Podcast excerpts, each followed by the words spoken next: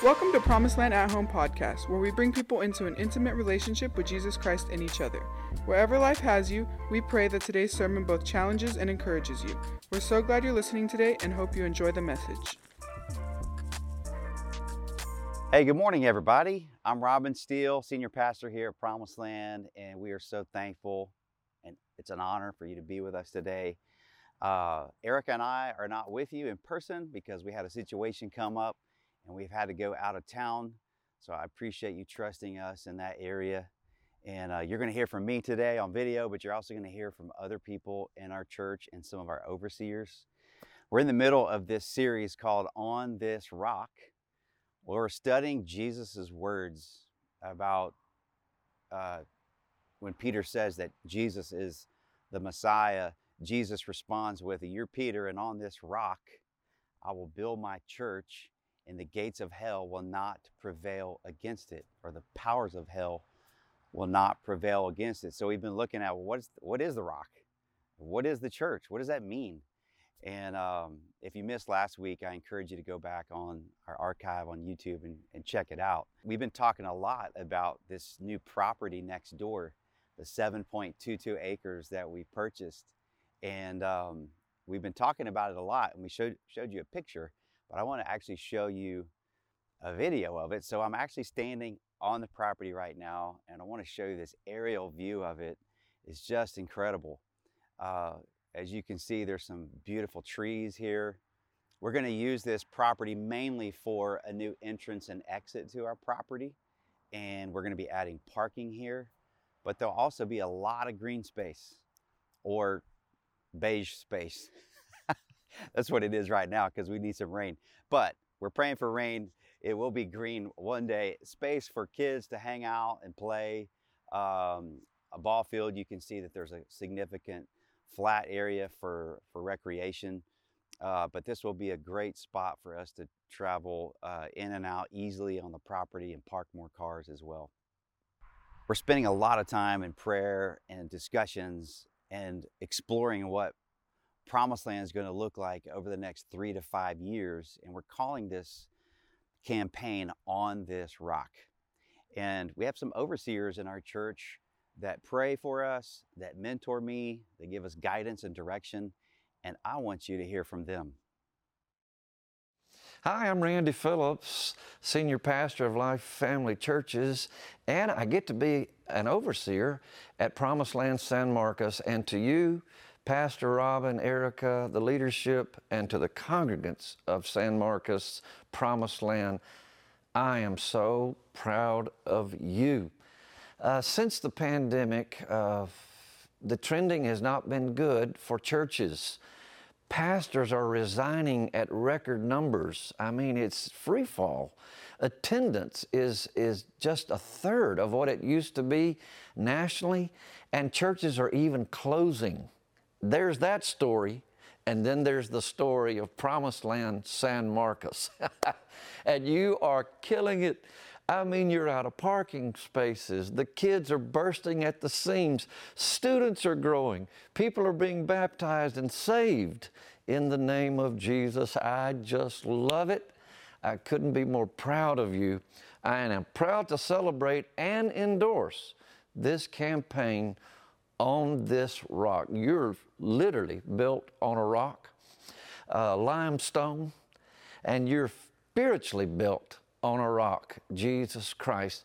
And He said the very gates of hell will not prevail against it. If you build it, they will come to you. And when they come to you, they will find healing and salvation. Can you dream this dream? Of course you can. I want you to pray.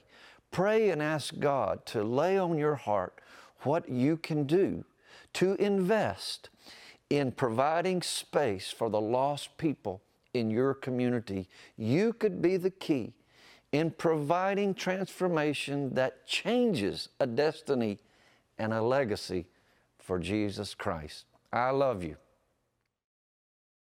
Hello, PromiseLand Church in San Marcos. For those of you that don't know me, I'm Pastor Dan Dean from Dallas, Texas, and I serve as an overseer to your church to be an encouragement to Pastor Robin and Erica and to serve the board as they see fit. I am so excited to hear about the growth that your church has experienced over the past couple of years. It's been unbelievable. You're out of parking, you're out of space, you need more room. Thank God you've managed to get the seven acres next door to you and pay cash for it. I'm so excited about that. You know what? The challenge remains. You need to go into phase two, into phase three, and you've got capable leaders to lead you there. And I want to challenge you as a church to step up and support the vision of this incredible leadership of your church. I want to give my stamp of approval to where God is taking you. It is so exciting. So I encourage you. Uh, Commitment Sunday is coming up ten fifteen, uh, and uh, First Fruit Sunday on ten twenty-second. And I want to tell you that I believe PromiseLand Church is going to rock when it comes to these particular Sundays.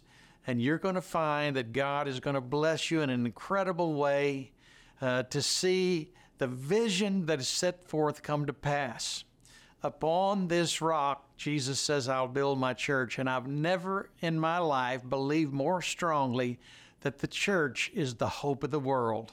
So I encourage you. Uh, pledge, bring your gifts, and let's see what God does with PromiseLand Church in San Marcos. I want to read to you Matthew sixteen eighteen. It says, this is the words of Jesus. Now I say to you that you're Peter, which means rock, and upon this rock I will build my church, and all the powers of hell will not conquer it. That's some heavy language, right? But sitting in twenty twenty-three, what, what does that mean? What does the rock mean? Well, I believe it is Peter, who's a human being, putting his faith in the gospel of Jesus, in the person of who Jesus is, the Messiah of the world. It's that combination that creates a bedrock for God to do something amazing with. It's not just a human, Peter. It's not just the gospel, but it's the combination of both of those. And what we're catching the vision here is, what about us? What about when we put our faith in Jesus? And it's creating a space, a bedrock for God to do something great with. But what does the word church mean? When he says, I'm building my church, what does that mean? You know, like we we we assume that the word church just means a building, right? Or maybe an organization. But what he is saying, the, the word originally used there is ecclesia. And that means people coming out of their homes to a public space. And that's a very unique word, right? People coming out of their homes into a public space. What Jesus is saying is, I am building my ecclesia.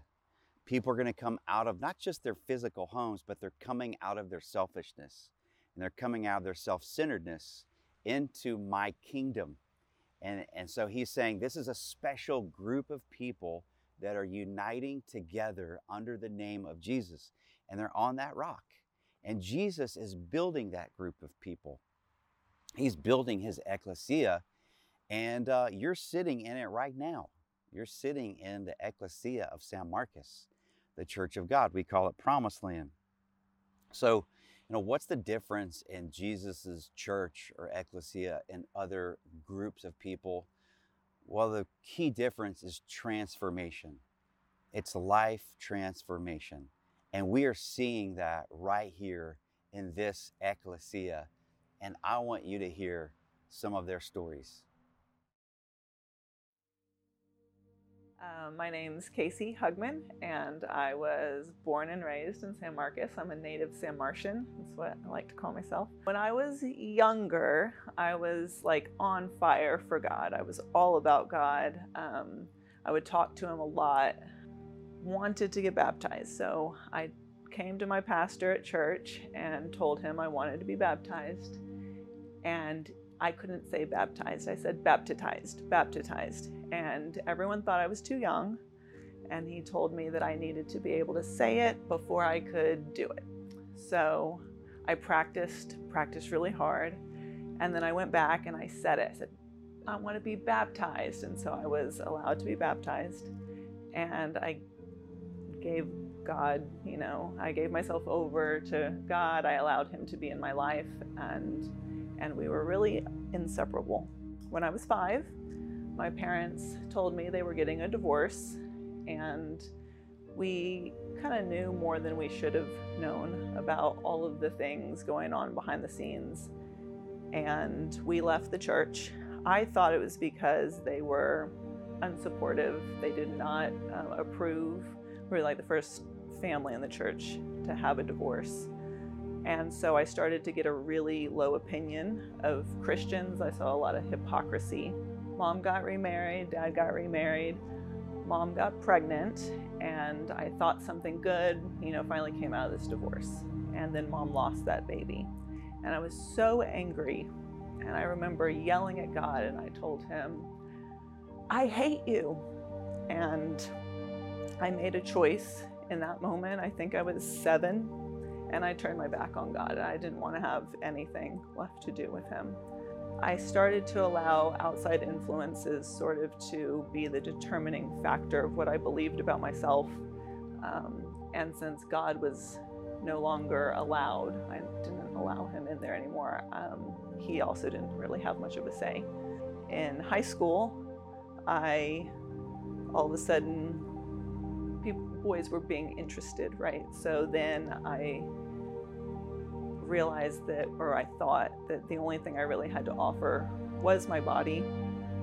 And so I started down a path of some really bad relationships. I went through periods of self-harm and um, eating disorders. And I just really, I sometimes I would pray, like if I could just die and be done with this. And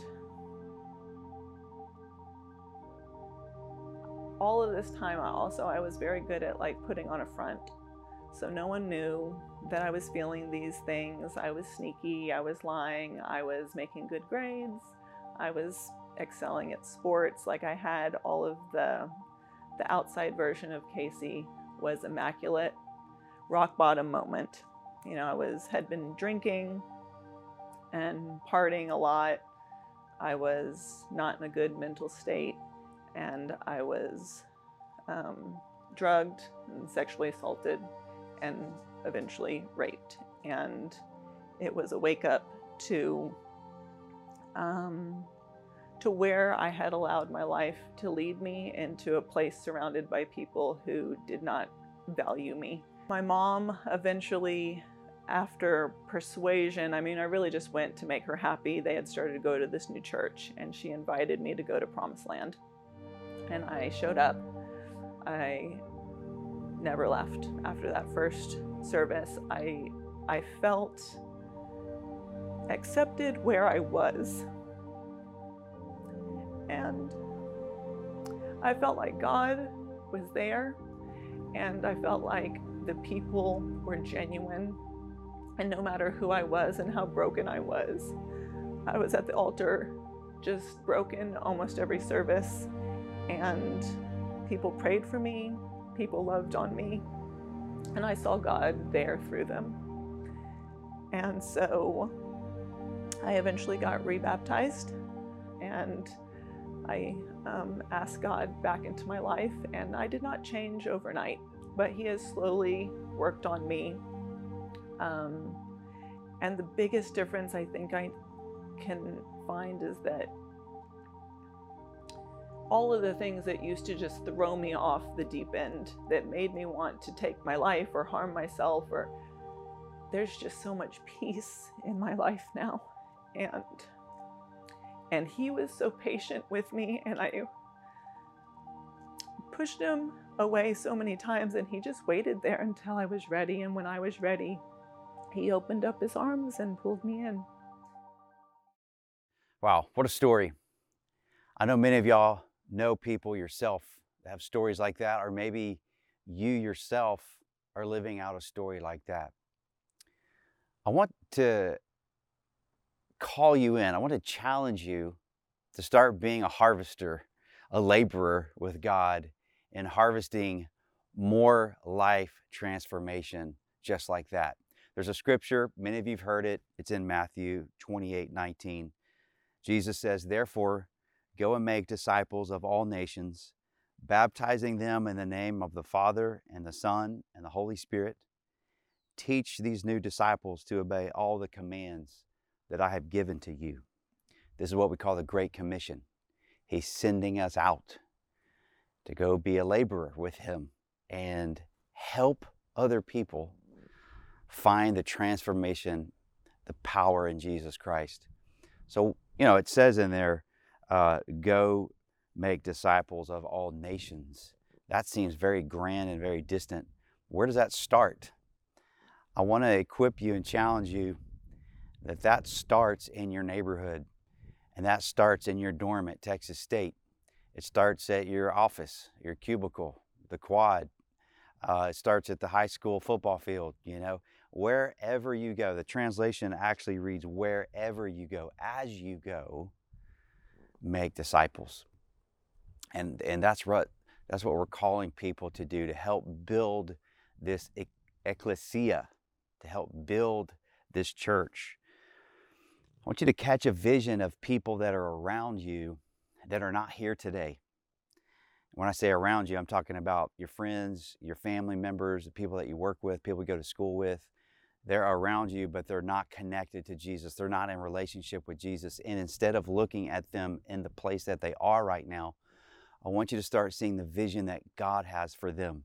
You know, a few weeks ago, I talked about uh, Jesus being with a woman who was caught in adultery, and he didn't see her as an adulterer. He saw her redeemed.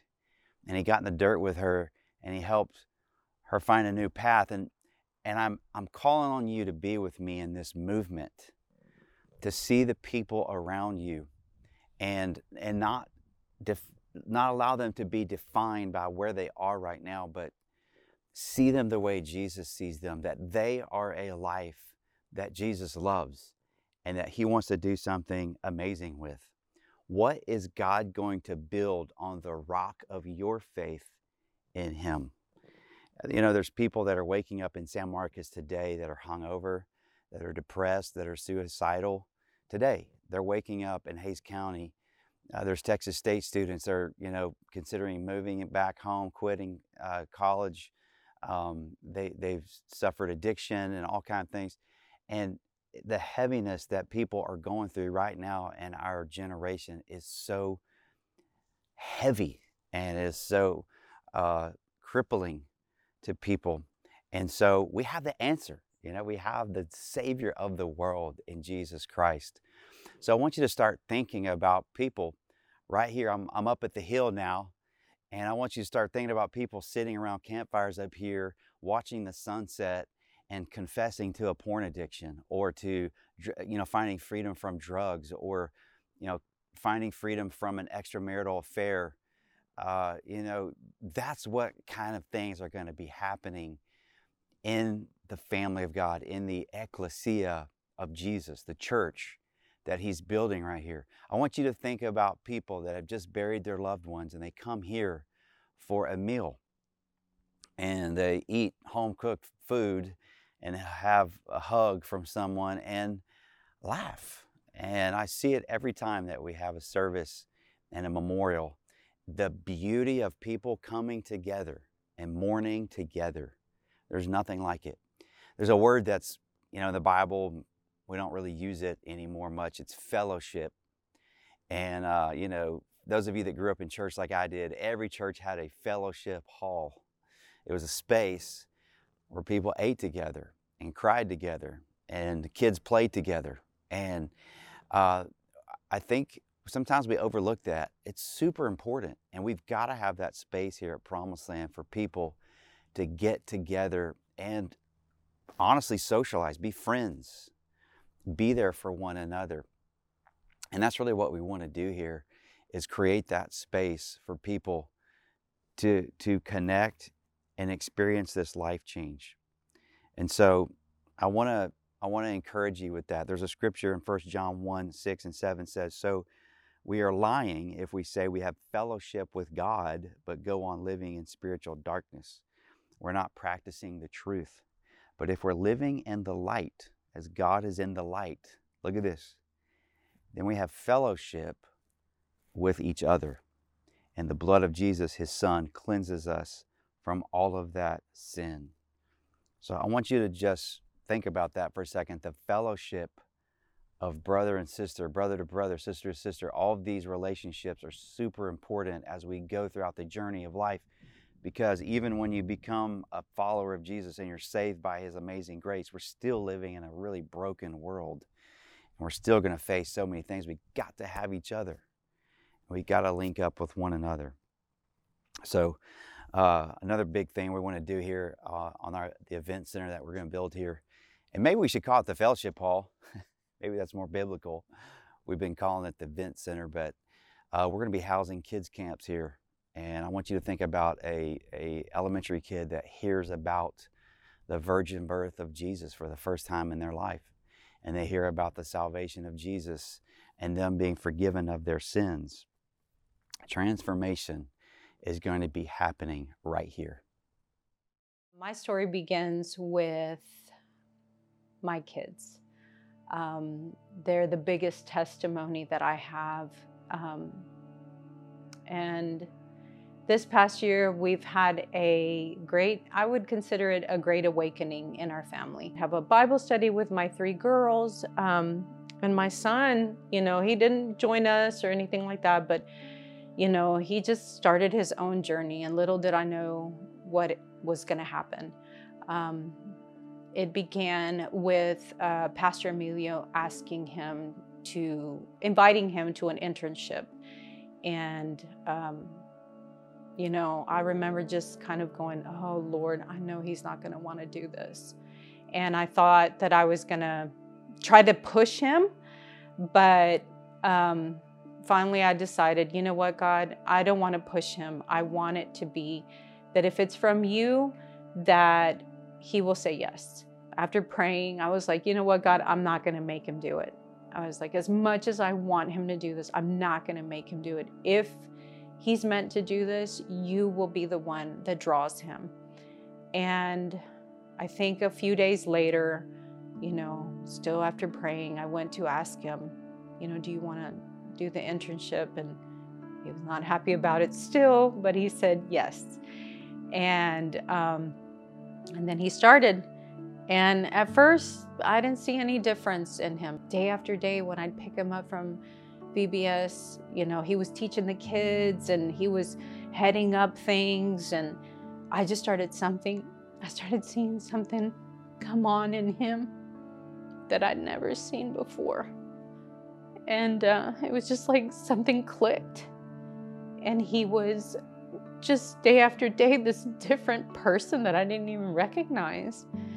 And uh, I remember him getting some awards and he was pretty excited about that. And I was like, wow, you know, who is this young man and what have you done with my son, you know? And um, on the last day that I went to pick him up, uh, you know, they were talking about camp because it was right before camp. And he asked me, or no, he told me, you know, he's talking about stuff, him and his sister, because his sister was also in, in the internship.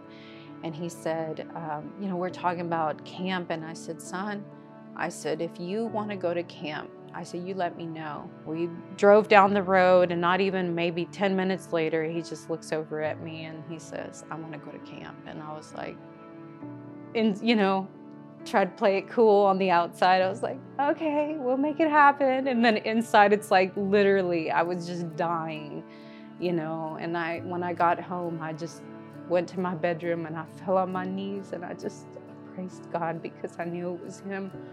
Because the whole time I was like, you know what? I know camp's coming up, but I'm not going to push him either. You know, the Bible says that, you know, the Father, the, the Father's the one that draws us to Jesus. So it's not us, it's him drawing us. And I knew that if he did it, then it was gonna be something that lasted and not something that I just made him do. I didn't really know how much of a difference I had made till uh, Dory, one of our leaders, had walked up to me and had asked me, uh, or had told me uh, that, she was like, do you know how much of a difference you have made? Um, We have uh, seen a complete one eighty in your life. And um, so I, I didn't I didn't really like grasp it at the time. At the end of V B S, I um, uh, they had a serious, you know, like sermon, and and then uh, we would worship God after that, and um, that was really um, that was really big for me. I think it was very important for the kids, but I think it was also very important for me. Um, you know, I just wanted, that's like the first time I had uh, sat there and praised God for um, what he's done in my life. And um, so th- that was a, that was a big change in my life. And um, I can only thank God for that. Um, It, all, it was all from one moment where something I didn't want to do impacted my life complete, completely. I don't even want to say really proud of him, because it's not about being, it's not even about him. Like, it really is God. You know, whenever we come alive like that, it's the Lord. It has nothing to do with us. He's calling our name, and all we have to say is yes. Transformation is happening right here at PromiseLand Ecclesia, Jesus' church that he's building right here. And as you know, we're running out of space in this spot, and we need more parking. Every time we have a service here, we have people that are packed into the parking lot, and uh, we need more space in our children's area, in our nursery area, and of course we need more seats in our main worship. So what we're going to be doing is expanding this worship center from this corner right here up the hill coming this way, and adding another five hundred seats. So we'll be able to seat over eleven hundred people. We're going to be adding parking here in the back part of our lot, and it will tie in to the new road on our new land. I want you to think about and dream right now with me about a thousand Texas State students in our new worship center, lifting up the name of Jesus and worshiping, and what impact that will make on this campus. I want you to think about that with me, all the people that they're going to bring, that, that came to San Marcos to get an education, but they're going to leave with a relationship with Jesus. What an impact that's going to be all across this Texas State campus. You know, when I go to bed at night, I don't count sheep to get sleepy. Instead, you're going to laugh at this, but I count my pickleball shots. That's right. I play pickleball several times a week, and when I'm trying to go to sleep, I don't want to think about all the pressure of the world. I'm trying to think of something that's relaxing. So I think about what are the two or three or four best shots I made that day. And I'm telling you, by the time I get to that second or third shot, I'm out. I'm asleep. It puts me straight to sleep. I think something's going to happen just like that when you and I get to heaven. I think we're going to look back over our life, and we're going to see a few times in the span of our life that we made the most impact in this world. And I'm believing that those of us that are on this rock and we've joined this movement in San Marcos, we're going to look to this moment. We're going to look back in this and say, I'm thankful that I was a part of a local church, a local ecclesia of Jesus that's not self-centered, lazy, apathetic, dead, dry, boring, but instead one that's pushing back the darkness and bringing in the light of Jesus. So won't you join with me and, and participate with Jesus in building his church and making his disciples. Thank you for joining us today. Don't forget, we want to connect with you. You can find us on Facebook and YouTube by searching PromiseLand San Marcos, on Instagram at P S M Church, or on our website, p s m church dot com. Thanks again for listening to the PromiseLand at Home podcast.